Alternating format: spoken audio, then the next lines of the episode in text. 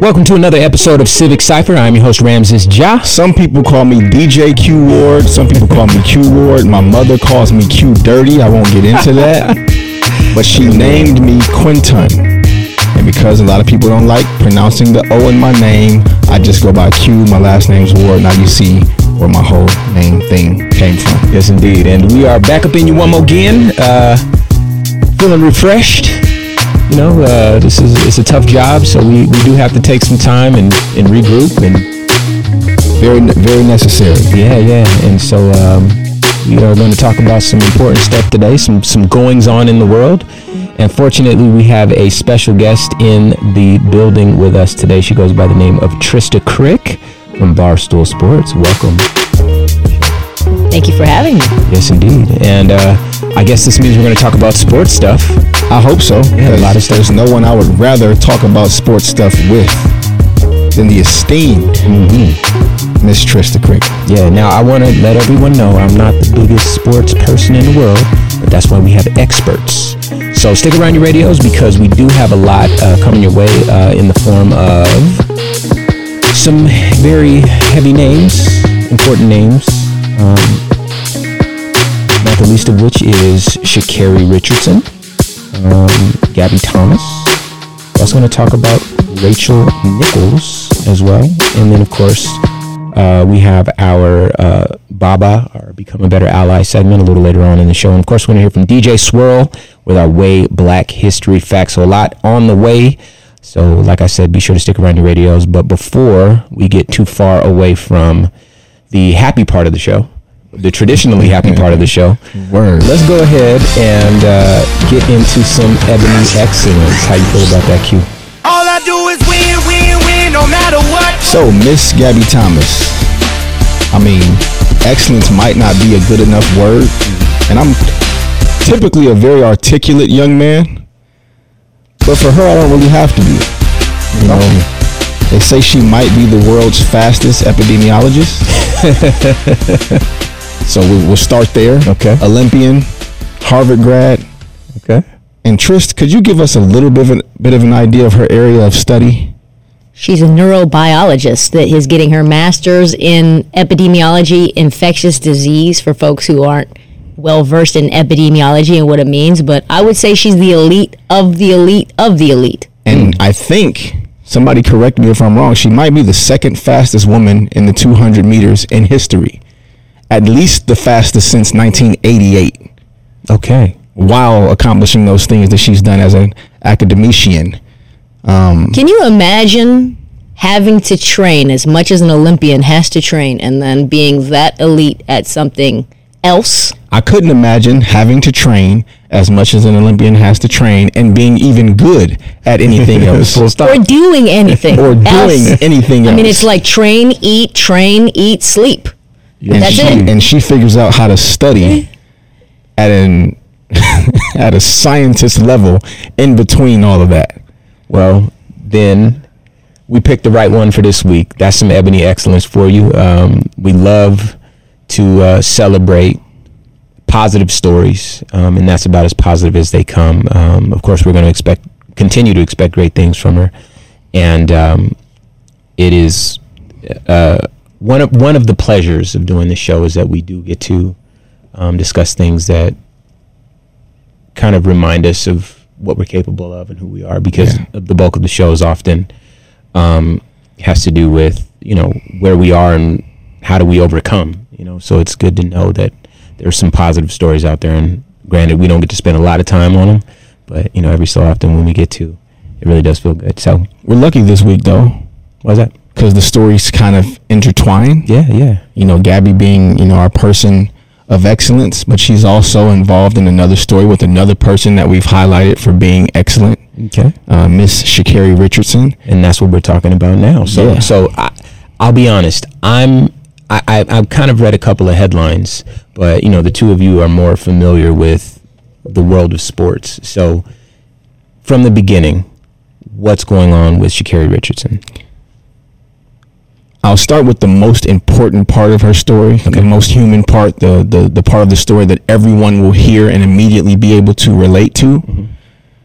Sha'Carri found out second or third hand from a stranger, more or less, that her biological mother passed away. The week leading up to the biggest day of her professional track and field career, which was the Olympic trials in Eugene, Oregon. Shout out to Eugene, uh, my alma mater. Word. Where I went to school. Shout out to the Ducks. Um, How do you know that? And shout out to Motor City Track Club. This is a shameless plug.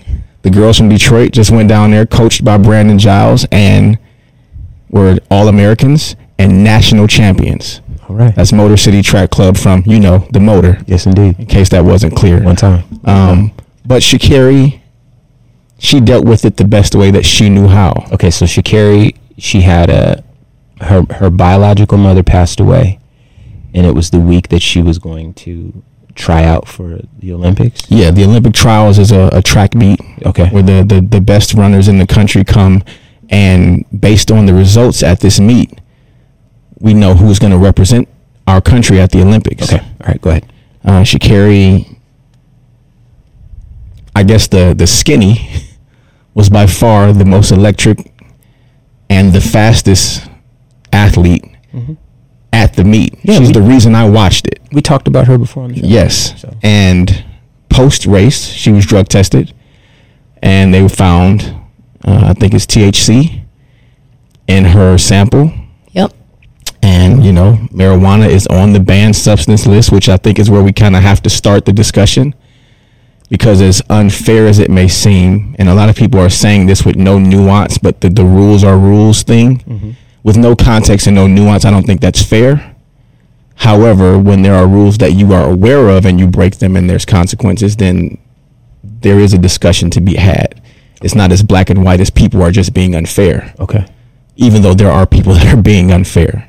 So, um, help me to understand. So she knew about these rules, Absolutely. and then, is, is- and then decided to to smoke weed. I'm guessing. Yes? Correct. Okay. So this reminds me of While dealing with the news that her mother had passed away, I, that part I think is important to say. So this reminds me of um, Naomi Osaka, Osaka. perhaps because um, she had some. She she didn't want to become overwhelmed by the press and the whatever the interviews after her tennis match and whatever place that she was going to go play tennis in, and um, you know she cited you know that she was doing what she needed to do to protect her mental health. Um, and to me, it sounds like this might have been self-medicating Mm-hmm. to deal with the loss of her mother. Yes. Okay. And so she went into this eyes wide open. So explain to me the part that is unfair. How are people treating her unfairly? Uh, admittedly, I haven't dug into these layers, and that's why we were having this conversation. I would say that the the main discussion is whether a substance that is legal in the state of Oregon, which is where Sha'Carri was at the time, Okay. whether that should truly be on the banned list, because the whole point of banning substances is to prevent athletes from getting an advantage mm-hmm. in a competitive setting. And everybody who's ever smoked knows that you don't get faster by smoking weed. It's not a substance that helps you or perf- what's called performance enhancing drugs is what they want to ban. Sure. But alcohol is free and clear, not on the banned substance list. But marijuana or weed is is on the banned substance list. So the unfairness component comes from, well, this is legal. The world is changing. Other sports like basketball are not even testing athletes for weed. Kevin Durant, who a new article came out, I think a few days ago about him blazing a lot. Like pretty much besides playing basketball, all KD does is blaze um, and maybe not even going to be tested for the Olympics at that sport. If it's fair for Sha'Carri to be tested for weed at all hmm. when it's legal in the state. Especially because marijuana carries a stigmatism. Uh, that has a racial component to it. that's where I was going to go with it. it. So, so what I'm trying to do is, and I think maybe you have done it for me, is make a connection between. Race, com- And- competition, unfairness. s- So, they tested all of the athletes, and she's mm-hmm. the one that came up. You know, Yes. and um, So she wouldn't be able to go and, and compete for the 100, which she's supposedly the leader to win the Yeah, whole thing the, in the Tokyo. favorite to win the gold medal is now not going to be competing at the Olympics At at, all. all. okay. because of this test. So I'm glad you mentioned that. So I have a quote from her. Um, and it's from a tweet. It says, The attention that is on track now and was because of very, very few names. So if that's where fan support lay, you can't be mad at that. In other words, she's trying to say that n- no one would be paying attention to this sport anymore because she's not running in this event. or at least considerably less people will be paying attention. And that was actually in response to something that Gabby tweeted about. Okay, so tell me about that. And Gabby expressed that she was hurt that a lot of black people have expressed that they won't be tuning in for the Olympics this year. Now, I'd argue that that's not just related to Sha'Carri, but definitely related, not not singularly to her, but definitely related to her as well. So that's why she got that response from Sha'Carri. Now, I want to say something. The whole Olympics thing feels like, and, and this is me reaching, and, and I'll, I'll, I'll cede the argument if someone were to make the argument to me. Rules are rules. If you do this, then you get this, and if you do that, you get that. You know, and I think that everyone's on the same page. No one's arguing it that, but it feels to me like the Olympic Committee or the Olympic folks or club or whoever, however Olympics comes together, um, really were not really receptive to black athletes in their present condition, in our present condition, after the year 2020, knowing what it what our challenges are, who we are, who we have to be now. I have to do this radio show now. I used to give away concert tickets. I used to make people listen for trivia and talk about Hollywood gossip, and now I have to do this radio show. They'll bury me. This version of myself. We all have to be different now because we saw what happened when that when that man knelt on George Floyd's neck. It changed the world. Say what you will, but that's what happened, right? So we're all different. And the Olympics were completely tone deaf. And when they says something like, "We won't tolerate any fists," and we won't tolerate any, that's the real reason why I don't care. You know, I don't care anyway. But like, I have to follow these stories. But the Olympics, as soon as they said that, psh, well, I'm not paying attention to that because I don't care how fast you can run. You got to be a human a lot longer than you got to run. You dig what I'm saying? So for me, it felt like the Olympics from the outset was like, you know what? Don't bring none of that blackness over here. And that to me feels like, all right, well, shoot, say less. Let me ask you this, Q. If Sha'Carri looked like Gabby and not like Sha'Carri, how do you think things would be different? Because I think that there is a standard um, of what uh, brandable black athletes look like. And Sha'Carri does not fall into that box right now. Long nails, colorful nails, hair a certain way, jewelry a certain way, affectation in the way that she speaks a certain way, the way that she moves moves is a certain way. Where Gabby is an epidemiologist from Harvard. Correct. It's interesting because we'd be naive to think that everything that you just said played no role in the way she's treated and the way that she's responded to. I saw a right leaning uh, politician tweet.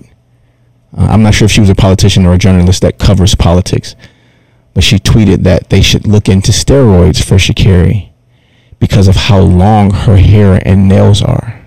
Oh, So talk about being racist and stupid at the same time because Sha'Carri's hair and nails are both uh, costume, if you will. Lace front wig, acrylic fingernails. So she doesn't have very long hair and very long fingernails naturally, but she must be on steroids, and here's why I think so. um, Sha'Carri's very, very Ramses and Q. And I don't just mean because we're black.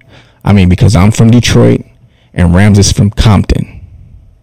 And whatever your mind just thought when you heard me say that, that's Sha'Carri Richardson. Except she's faster than probably every other human on earth that wasn't in that race with her in Eugene a week ago.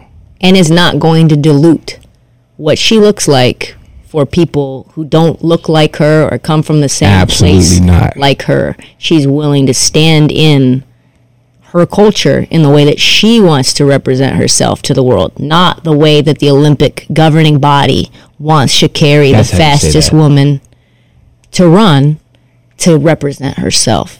And that's where I think things get really, really interesting. Mm-hmm. Because I don't think, I personally don't think Gabby.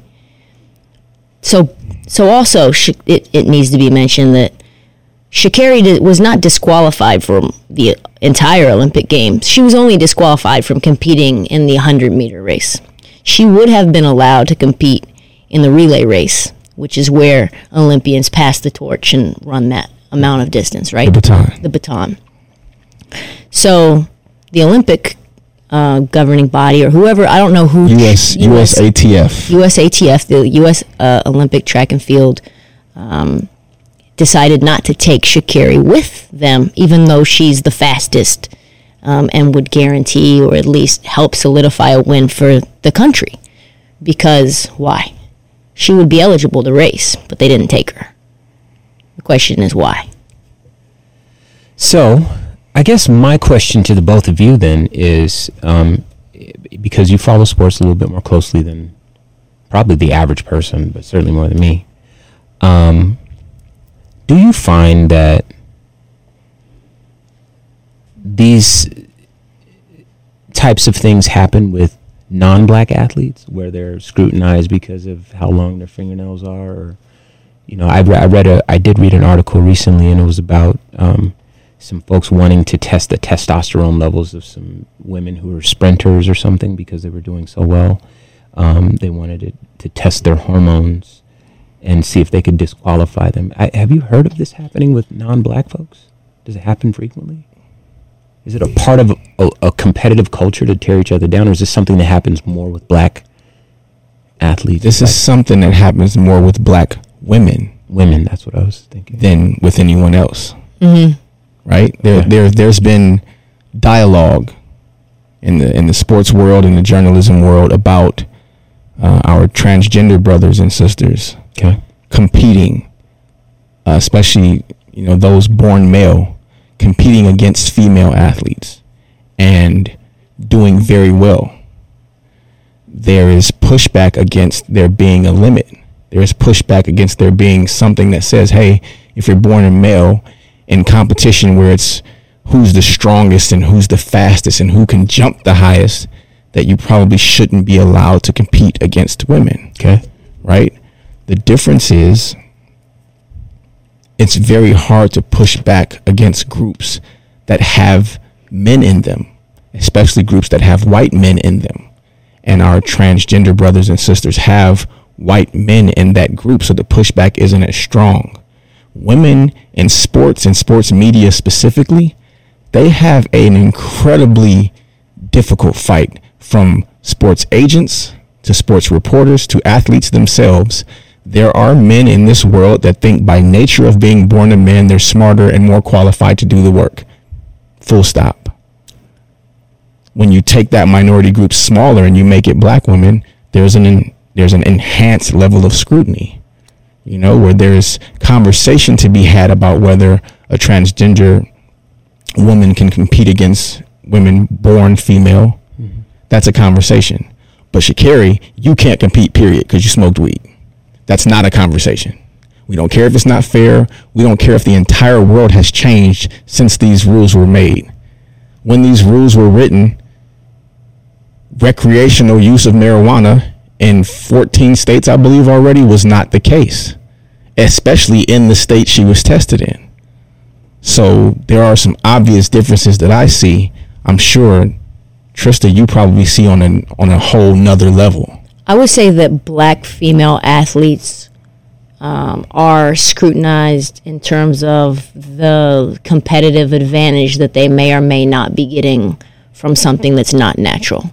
I would say that black female athletes, especially ones like Sha'Carri, Sha'Carri is cut up. She is a, a physical specimen.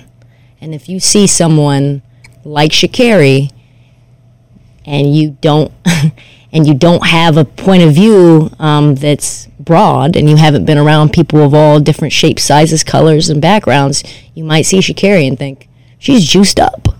You know, white women athletes don't get that cut. You know, I don't see you know other track athletes that look like me that are as fast or as strong or can jump as high or has as much bounce. So, what is it about Sha'Carri? Is is she doing more than just smoking weed? Um, I'm glad you mentioned that because I, I remember reading something a while ago.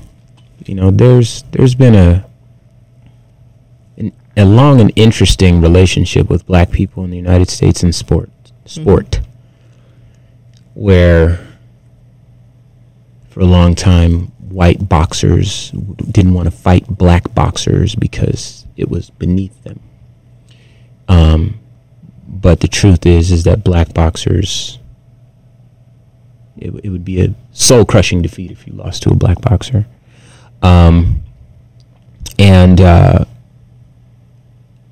you know, wh- what is his, what is the guy's name? Um, who said that uh, black people are stronger and bigger because the biggest slaves were bred, um, uh, were made to procreate. What was the guy's name? Um, Jimmy the Greek. You know that name? I'm sure he wasn't singular in that sentiment. but you know those sorts of things. But anyway, there's this there's this obsession with black people in sports, and you know we see it in a lot of a lot of the more popular sports, football, basketball, there's perhaps a overrepresentation of black folks and an underrepresentation of white our white folks relative to the population in this Mhm. country.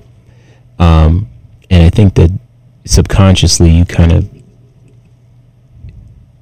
maybe develop a an idea that black people are physically superior, maybe. Um, or I would some say black that's a folks. bi- I would say that that's a bias that um, a lot of people share. I would say that's a bias based around like not really like having enough scientific like scientific knowledge about biology and Research genetics forth. and, and how athletic and like how muscle fibers develop and how speed develops, et cetera, et cetera. Well, the the thing I was gonna was gonna suggest is that the only piece of um, evidence, information, research that I've ever come across in all my time had to do with the long distance sprinters from Africa.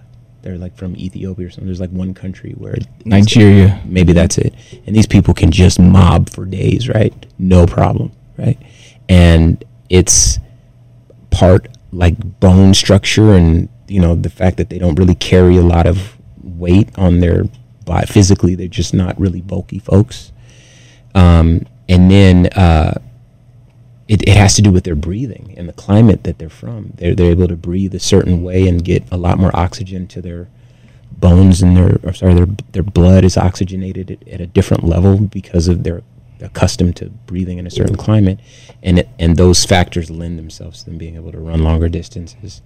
Um, in any case uh, you know I, I, and one more thing. Before we get off this subject what would you say what would both of you say if I were to play devil's advocate and say well if she knew the rules and she decided that she needed to self medicate in that way, then you know the the hammer falls where it falls, and that's the end of the story. What do you say to someone? Because I know there's people listening who do not appreciate the context and the nuance. What do you say to people that are saying, "Hey, man, she knew it and she decided against it"? I'll piggyback off of something that Trista said and then pass it to her quite figuratively and literally. Had she gotten drunk instead, Mm-hmm. she'd have probably been probably been in a much worse state, To run, but it would have been completely legal. got it. So sometimes there are rules that are the rules, but they're nonsensical. They're not they're not fair and they don't make any sense. I mean, there were rules that people of color couldn't share the same water fo- fountain as people that look like me, and the rules are the rules. But sometimes the rules are inherently unfair and inherently biased against people of color.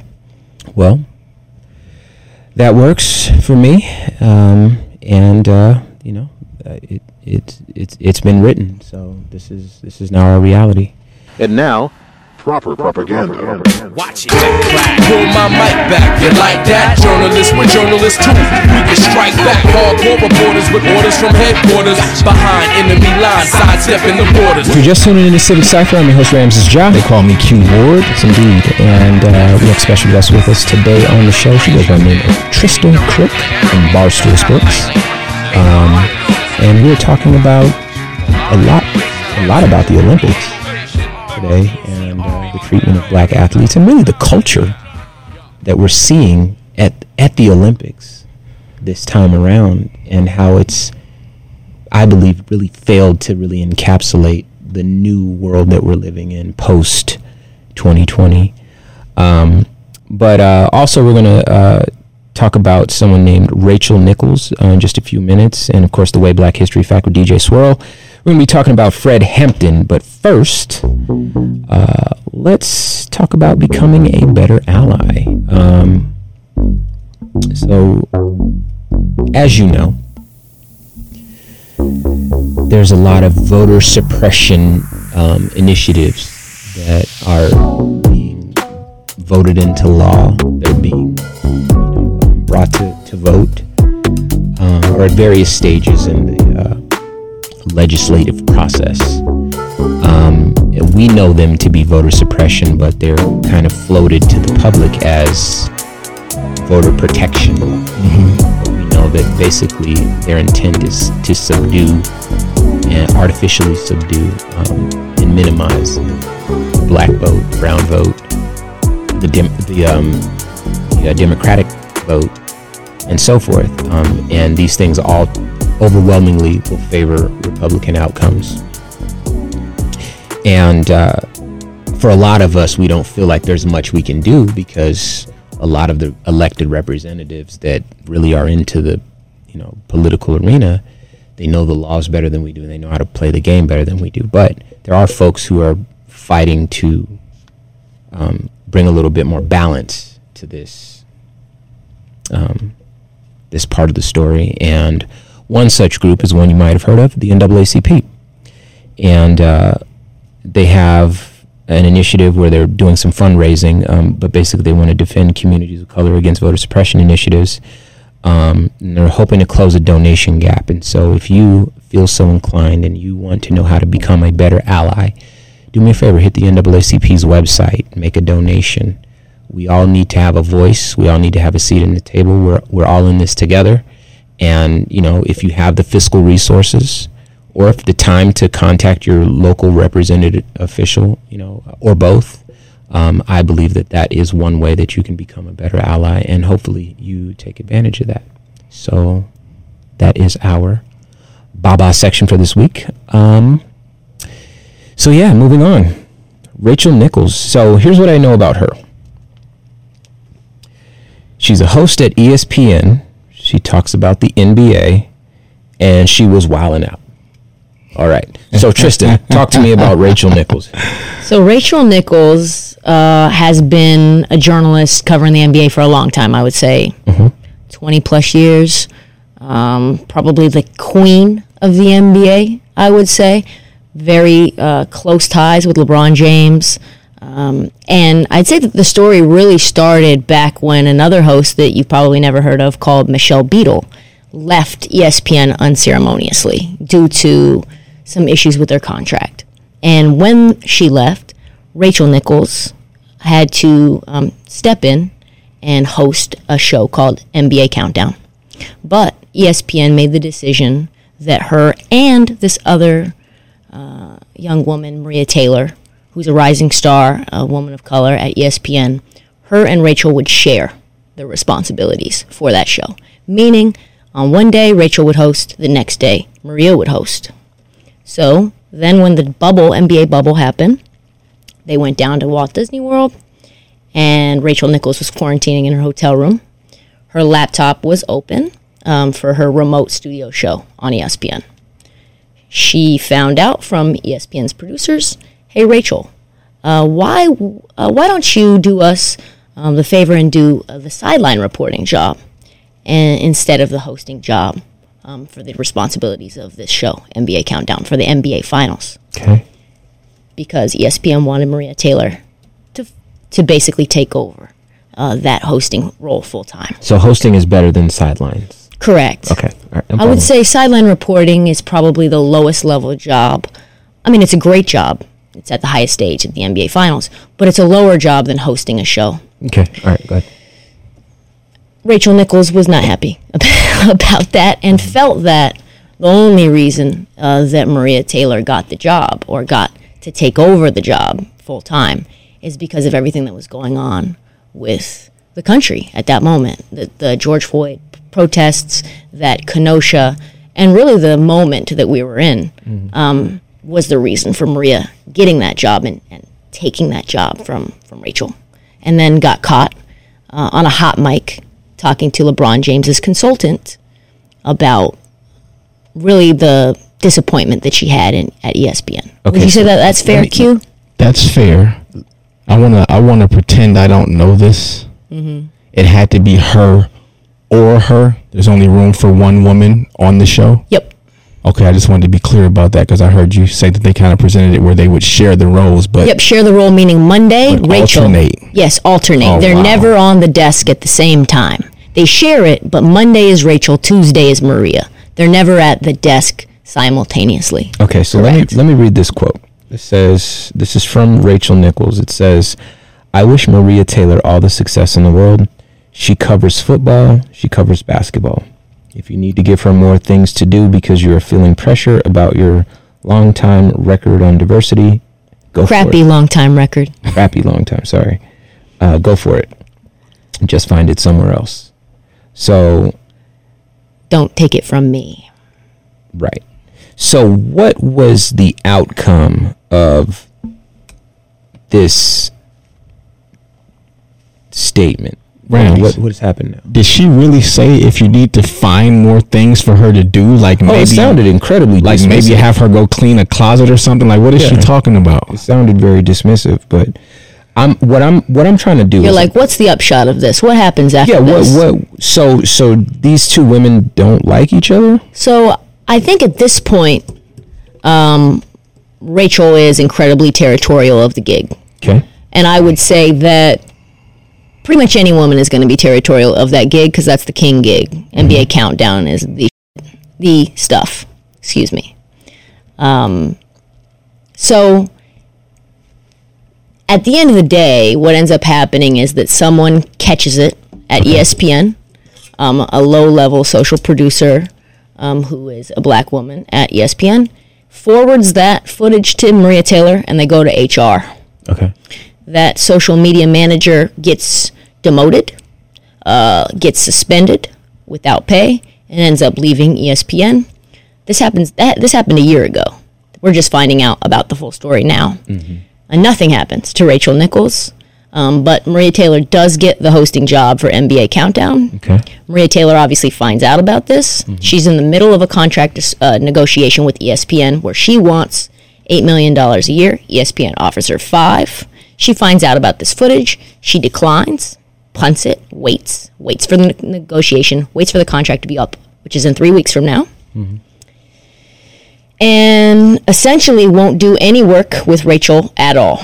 Nothing is going to be done. Where normally you would talk to the sideline reporter, at the desk. She's making everything happen sort of in different spots. Okay. Now they're in basically um, a standoff. So, um, there's a couple of things here. One of them, of course, is women.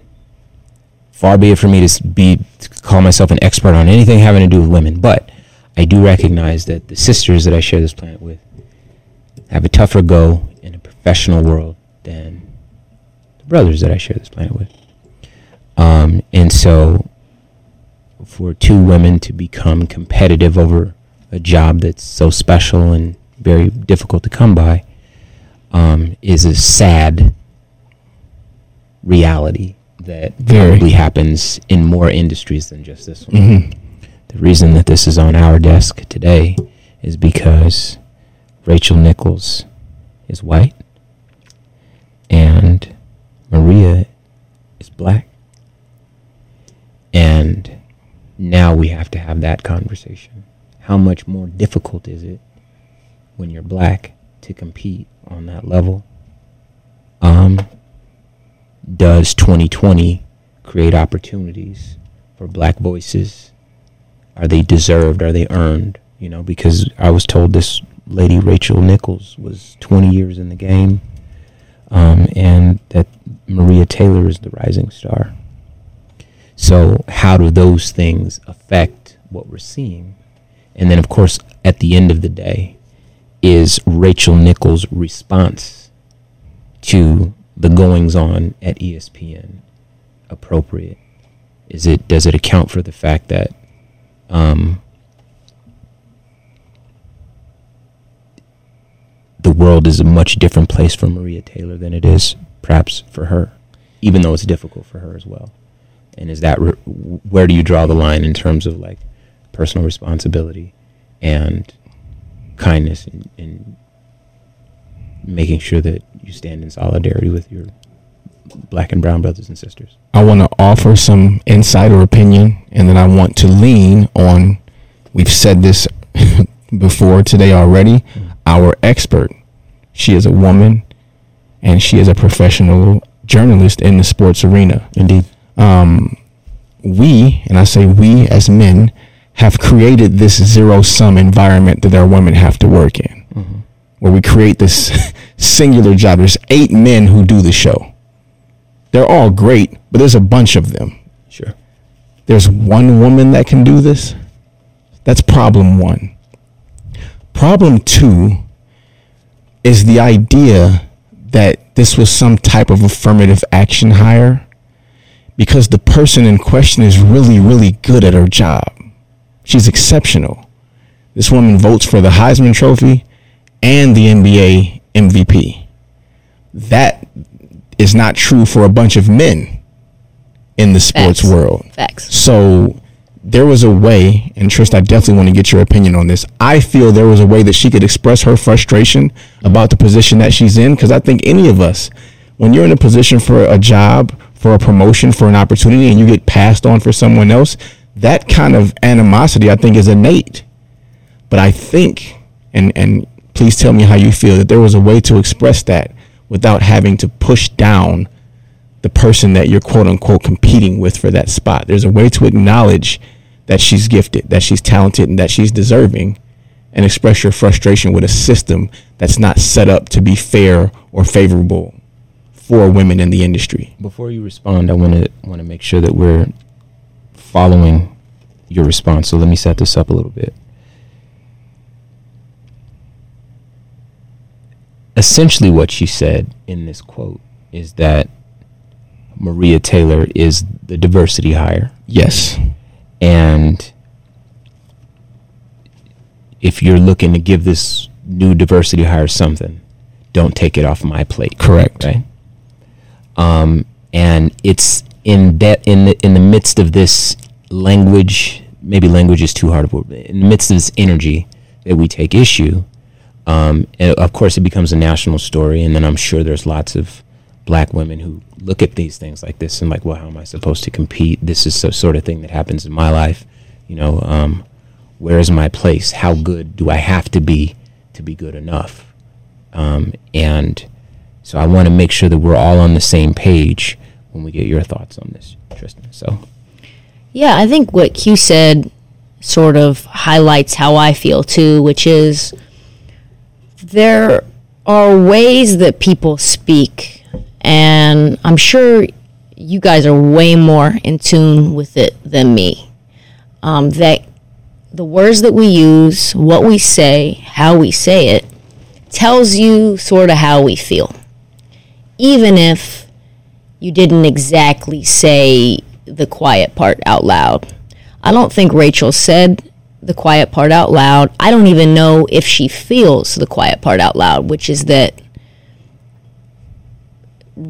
I don't even really know what it is, right? That Rachel is more deserving than Maria for a variety of different reasons. But when you say if you need to give her something else to do or more things to do, that essentially shows me that she feels I don't know how to put it, a certain way about the hire, a certain way about Maria, and doesn't quite feel compassionate to the cause, which is that Maria has had to overcome more than Rachel in order to get to where Maria is. And that a lack of understanding that Maria, throughout the course of her career, as she rises and ascends, is going to be constantly looked at. Like, do you deserve this? Why are you here? Are you here only because of X, Y, and Z, or are you here because you're excellent and you happen to also be a woman of color who also played D1 basketball, which Rachel Nichols did not? Rachel Nichols, as it turns out, her mother in law is Diane Sawyer, a very prominent journalist. So Rachel Nichols has, of course, worked hard, but has also been a beneficiary of nepotism and a beneficiary of the way that the system can work in journalism, right? So I think for me, once you say stuff like that, once you say if you need to give her things to do, you didn't really say anything out of pocket, but I know exactly how you feel. Right. There's there's a way of Well, first off, let me say this. You know, this show exists because Q and I recognize that we could ask a little bit more from folks that purport themselves to be our allies, um, not the least of which is the radio stations that you might be hearing our voice on. Um, these folks play black music, they uh, use black culture, language, dress, etc., to make money, mm. to, to appeal to a listenership so that they can sell advertisements, mm-hmm. you know. And while these airwaves are certainly a celebration of black music, black culture, don't um, get it twisted. Black, it's for money. Sure, th- that that part. But also, black culture is not just mm-hmm. singing and dancing and rapping. Black mm-hmm. culture is what we're doing right now, because we're not just singers and dancers. We're thinkers. We're emotional human beings. We feel. We process things. We we are leaders. We're orators. We're you, you name it, right? And so um, it's those allies that have made a space for this show um, that we use and we sit with and we, we build a better tomorrow with those allies. And I would guess that this woman, Rachel Nichols, once upon a time counted herself among those allies. Mm-hmm.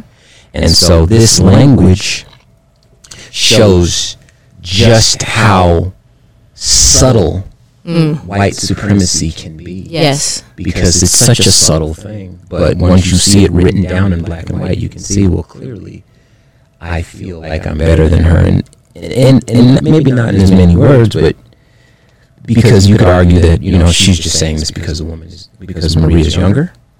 You could argue a bunch of things, but it's hard to stop, I'd imagine, as a white person and say, okay, I have to be very careful. What is really going on here? And why am I taking issue with it? And that pause is very difficult because there's nowhere else in, I'm sure, a white life where you need to pause for really anything. They gave us some additional context, though. Talk to me. Because the conversation continues.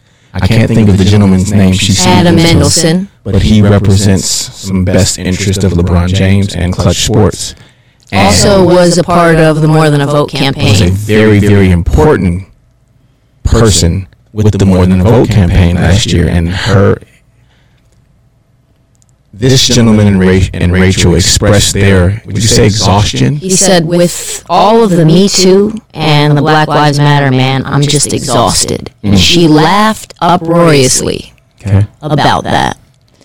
So imagine a woman being exhausted with the whole Me Too thing. Sure, sure and a, a, gentleman who presents himself to the world as super ally being exhausted with this whole Black Lives Matter thing. Man, imagine how we feel. I and, used to be happy. And then happy she laughs heartily. Yeah, she did. So, um, I, I do want to say something go ahead, go ahead, that please. I think is important. Is I think that um, anyone who has, because it's not like there's an open opportunity and they decided to go with Maria It's uh, an opportunity that they shared that they took from Rachel and gave full time to Maria. I think if that was me, I would be salty. I would be very salty. I would Yeah. be very upset. And I think it also is accurate to say that the culture and company of ESPN operates on the whims of the public. They fired Jemele Hill and they fired Michael Smith because Trump voters did not want any racial or activism to be discussed on the airwaves. Then the world changed after George Floyd. And then it was okay. And one of Maria's accomplishments and accolades was her coverage of the George Floyd protests and everything that was going on around the nation. So it is also fair to say that if ESPN fires people because of the nation's sentiment, they will also hire someone because of the nation's sentiment. And it is fair to say that they've been wrong towards people of color based around the nation's sentiment, and now they've changed their opinion based around how things have changed. And that Maria might have gotten that job and that role because of the nation's sentiment. And that's true. But also, the NBA is 90% black.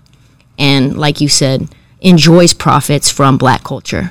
So it also makes sense to have the host of NBA Countdown be a woman of color to represent the people that she covers. And it would be fair for them to say that out loud too. So let me offer this. I appreciate you saying that because I think that it's important to add this. I try to do it in every show, but I don't always hit it. I recognize as one of two people who has a voice on this show, and I'll say it as often as I can and as often as Q will let me, that we need to start and end every conversation with forgiveness as a possibility. Um, that's the only way that we get there. Revenge isn't what what we're talking about on this show. None of none of the things like that. We need to have the conversations, and we need to make sure that there is at least the potential for forgiveness. Otherwise, we're just going to frustrate each other more and more. This woman, Rachel Nichols, I'm sure has spent a good amount of her life around black people, around black culture. Is it, it's very much a part of her day to day. I have no idea who this woman is, but I can imagine what it's like to be her. Right? Has elevated and hired many black men Thank you for on the that. panel. exactly. But in in those human moments that happen to humans, when you your frustration gets the best of you and you succumb to your lowest, the lowest, most basic version of yourself, you might say some dumb stuff, and that doesn't make it okay. Never make it okay. Not around here. But I do recognize that you take your punishment and that we talk about what forgiveness looks like. And the same thing with, you know, the Olympic people because they might be wilding. I don't know who the Olympic people are. They might be tripping. You know what I mean? But I, I, it, anger and beef and hatred is too heavy to carry for Ramses. I'm only speak for me right now. But this radio program or podcast or however you're listening to it, this isn't going to be a place where we make sure that we leave a little bit of space for forgiveness at the center of the narrative um, as often as we can. And so I'm glad we got to talk about Rachel Nichols, and I'm glad that we got to kind of dive into you know what it must like to be like to to work in a competitive environment when you are born with a strike against you or maybe more um, like in the case of uh, Maria Taylor but now that we've had a chance to kind of discuss all that I think that we're left to just kind of see how the story plays out I suppose Yeah, and I'm hoping that, like you said, there's space for forgiveness. And my only reaction was not anger and vitriol. I just wish that her anger would have been more pointed at the system and the company and not the person than the person, Yeah. because it's not Maria's fault. Well- she didn't do something to you actively. we're gonna learn. All of us, we're in it together. and We're gonna learn, and we're gonna be sensitive to each other's. You know, I can't expect white folks to be sensitive to black issues if we're not sensitive to the fact that white folks might be getting overwhelmed by a lot of stuff. You know what I mean? And I get that. So we're just gonna take baby steps until we get to where we're going. With that said, I think it's time for us to check in with DJ Swell. Swell, what's going on with you? What more could I say? I wouldn't be here today if the old school didn't pave the way. What more could I say? I wouldn't be here today if the old school didn't pave the way. All right, today's way black history fact. My man. Detailing Fred Hampton, who was the deputy, deputy chairman of the Illinois chapter of the Black Panther Party. He joined his local branch of the National Association for the Advancement of Colored People, or the NAACP, where he reached the position of youth council president. Hampton mobilized a racially integrated group of 500 young people who successfully lobbied city officials to create better academic services and recreational facilities for African American children. That's right. In 1968, Hampton joined the Black Panther Party and used his NAACP experience to form a rainbow coalition, which included students of a democratic society, the Blackstone Rangers, a street gang, and the National Young Lords, a Puerto Rican organization. Hampton was also successful in negotiating a gang truce on local television. Hampton was most, most recently highlighted in the 2021 film Judas and the Black Messiah by Daniel Kaluuya, where he won the Academy Award, the Golden Globe, the Critics' Choice, and the Screen Actors Guild Awards for his portrayal of Hampton. All right, so The chairman. I like this guy. In his in his short life, he managed to uh, matter a lot and and expose a lot of ugliness that existed in this country at that time, and really his unfortunately his death um, allowed black activists and civil rights leaders to see really what we were up against. We're going up against the actual government. At the highest level. This isn't some folks across the street or across town. This is the actual government. The United States of America versus you. Me, the individual, trying to Yes. make a world a better place for myself, my family, and my children. And um, one of the uh, one of the things that I learned from that, um, to a to to an extent, is that um, you know Fred Hampton's death and and the folks behind Fred Hampton's death um, led to the current structure of the uh, of Black Lives Matter. Um, if you if I say Black Lives Matter, you think of a group of people, and that's exactly what it is. You know, obviously there's leadership, there's folks who have responsibilities and so forth, but you don't know who they are, and that's so that the government can't cut the head off of the snake again, because that's kind kind of what they were trying to do with all the civil rights leaders back then. You don't think DeRay is the head of the snake Um, I think that the movement would still continue without him? Yeah. Exactly. So not in the same way, not celebrated to the same degree that a Fred Hampton and MLK and Malcolm X. And, and that's not meaning he's not as influential. yeah, it's just it, the means that the movement won't stop. the structure of the, the death. yeah, the structure of the you know everything is kind of a little different, but that's something that I know to be true. Now, um, Fred Hampton, um, you know, like you said, Swirl, um, he's out on the streets with GDs in Chicago, um, getting people to pay attention to what's going on in their communities on a level that perhaps prior to his involvement they weren't even in tune with. You know, they're fighting amongst each other, and he comes in and turns everyone on. Like, yo, there's a system that's got you fighting against each other. That's not your enemy. There's a reason that you're in this environment warring over nothing, you know? And then he rallies all these people, and the Rainbow Coalition that you mentioned, Swirl, is a bunch of different people brings them all together in solidarity. They native people, Asian people, black people, of course, you know, women, you know, you Latin and Hispanic. you name it, you name it, everybody, you got a seat at this table because we all need representation. We need fair treatment. We need um, access to the political arena. You know, we need you know um, fairness and and uh, in the criminal justice system and so forth and so on, right?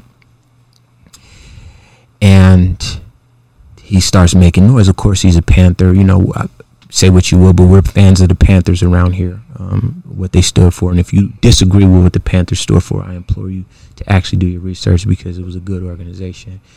It has some heavy-handed tactics, but were entirely necessary if you really know the story. Um, so, a Panther, and uh, was very young and very promising, a great speaker, great motivator. Um, ends up getting on, you know, they, they created COINTELPRO, um, the FBI did, and, you know, J. Edgar Hoover just really didn't like this dude. And so, you know, they what they did was they hired like a snitch or an informant to like go in and infiltrate the organization, right? And um, goes in and starts reporting back information to the FBI. The FBI gives that information to local police. One day, police kick in the door, shoot up uh, Hampton's apartment, um, and uh, to this day, I haven't seen his dead body, um, but there's photos of it because they took pictures with it. But I wouldn't, I wouldn't look at those pictures. Um, and then, of course, these police were celebrated as heroes because how how they villainized them is you know the FBI they they printed pamphlets of misinformation that says like you know um, the Black Panthers are out to kill white people and this is their this is how they go about killing people and they you know and they and they printed they printed it making it seem like the Panthers printed it.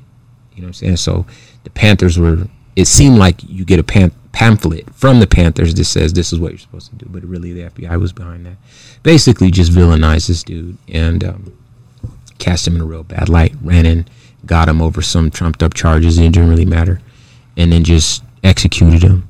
And they were um, celebrated as heroes. And of course, the truth came out much later that you know this was all a government operation because they wanted to get this guy off the street because they didn't want black people taken to the streets, creating change that would cause these white folks at the time to be less comfortable than they were. And so I'm very happy that we got a chance to talk about Fred Hampton because his name deserves to live on. He's a good man. I, I feel like you got to say something, Q, so get that off. Just imagine there being real fear about a relationship like this one. And for people who can't see me, I'm pointing at Trista, who I've been friends with for 15 years about.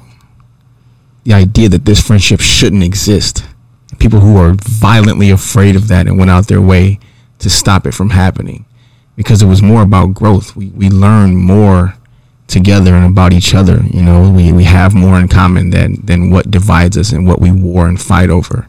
And there's people who make it their business to make sure that these bridges aren't built. And that's, I've never understood it. And probably never will. But I think that's going to do it for us today. So we will uh, leave it there. Trista, you're the greatest of all time. Thank you for having me on. Yes, indeed. And, and uh, once again, thank you for tuning in to Civic Cipher. I'm your host, Ramses Ja. They call me Quentin Ward sometimes, not as often because people don't like to say Quentin, so they just say Q. Yes, indeed. Uh, congratulations, Q. The Suns are killing it. For those who don't know, Q Ward is the uh, the Suns uh, official DJ, and so um, a lot, a lot of positive stuff going. Be sure to hit the website, civiccipher.com. Send this topic